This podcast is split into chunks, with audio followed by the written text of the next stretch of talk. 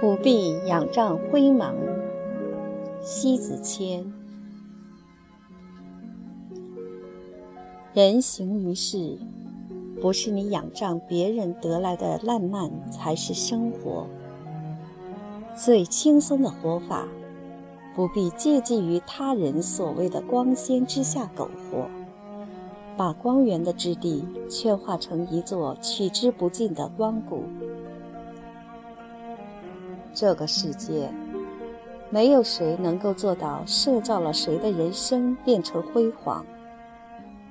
也就是说，熠熠生辉的光宇，不是谁都能独自去授予炽烈了谁，也不是谁都可以借别人光彩去使自己夺目万丈。独体生命，应该是具备有独秀的风采。你活得不够灿烂，证明你内心的光谷。还没有真正储满能折射出如日中天的光芒。颓废的心灵，包藏着看似活不下也死不了的挣扎体。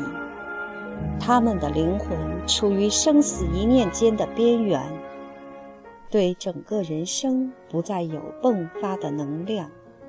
虽生犹死这一生，尽管。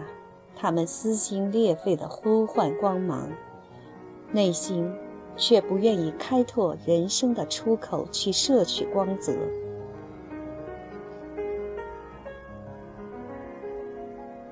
有的人宁愿栖息成苟延残喘井底之蛙，也不愿意塑造出一飞冲天的羽翼。不是不愿意。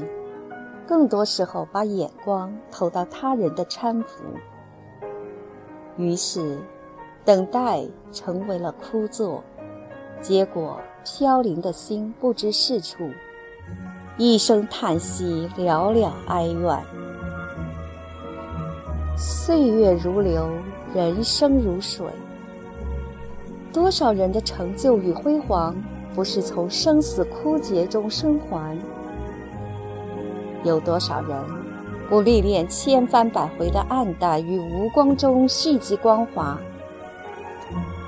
懂得厚积薄发的人，他们的人生或许太平凡；他们懂得最辉煌的人生，从来都是在黑暗中斗破苍穹，也从不容错失星火。没有谁能依赖谁才能生活。寄人于篱下，养人于鼻息。即便能存活，也总是矮人一截，诚惶诚恐的偷生。于于尊贵，鄙夷薄技。上帝眷顾于你，你却败给了生活。生活没让你败，你的骨节屈膝了。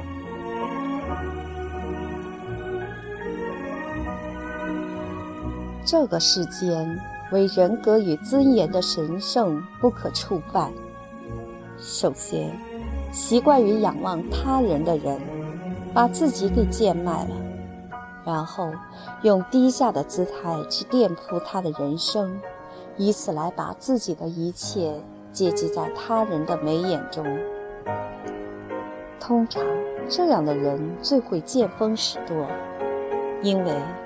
可盼发光，他的攀升手段过于溜须拍马，幸而更懂得察言观色，稍疏揣摩他人一个眼神、一句话言的含义，于是缝合得很，结果的结果还是沦为附庸而已。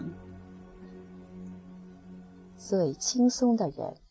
从来不刻意逢迎，不屈膝折眉，不仰人鼻息。他们的一切行为从来不受到他人的附属与压制，因为太憋屈。有些人说白了，没有半毛钱的谦逊。所有的功名利禄，就算得到他人的怜悯舍予，这样的德，同样飘渺的很。即使能给你，也一样可以随时剥磨你。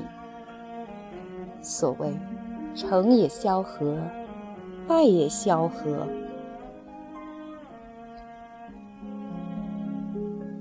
你的人生从此对他只能是小心翼翼，不敢有半点轻狂。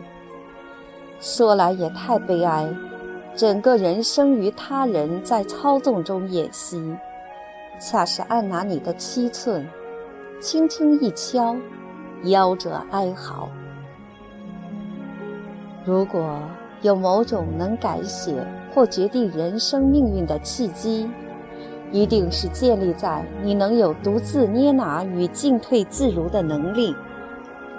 真正能让人拥势如破竹、气贯长虹的气魄，从来都是依赖不了别人的回应，因为乞讨得来的这一切，太飘忽不定了。归根结底，韬光养晦才光辉了岁月。你不必仰仗，别人不是你的彼岸。茫茫人海，熙熙攘攘，自顾自好，喧嚣得很。一些备受他人拥趸的光环，到最后经不起多少风浪的竞逐，通常是平静过后了无声息。你不必把眼光。投放在热闹中，清寡恬淡中独欢的人，在这一淡一浓的生活中，亦从容。他们的活法或许很简单，不悲怨于耕耘，不仰慕于权贵，不纠结于得失，不迷乱于情怀。不尘封于心灵的放飞与梦想的追求，这一切便是辉耀的源流初始。从某方面上来看，活得越是滋润的人，他们本身必定藏匿有一道他人所不能复制的万能钥匙。他若是给了你，他的宝藏不薄，你越是去追随模仿了他。他愈是经访流失。生活最撩人之处在于下一层隐有惊奇，所以怀揣好，包着激情。你不必去仰仗他人，庇护的襁褓中，心便滋生依赖。你把自己的人生不断磨练了，塑造了。真正的良师良友，会由而自然地把旭日热量聚集于你。这一切源于造化。应该知道，愈是耀眼的，愈是刺眼；愈是高处，愈是不胜寒。把自己的人生放到了舒适的位置，这一生就自在惬意了。也就安然了，不必仰仗别人那里得到持久的辉光，自然的活，才是自在的人生。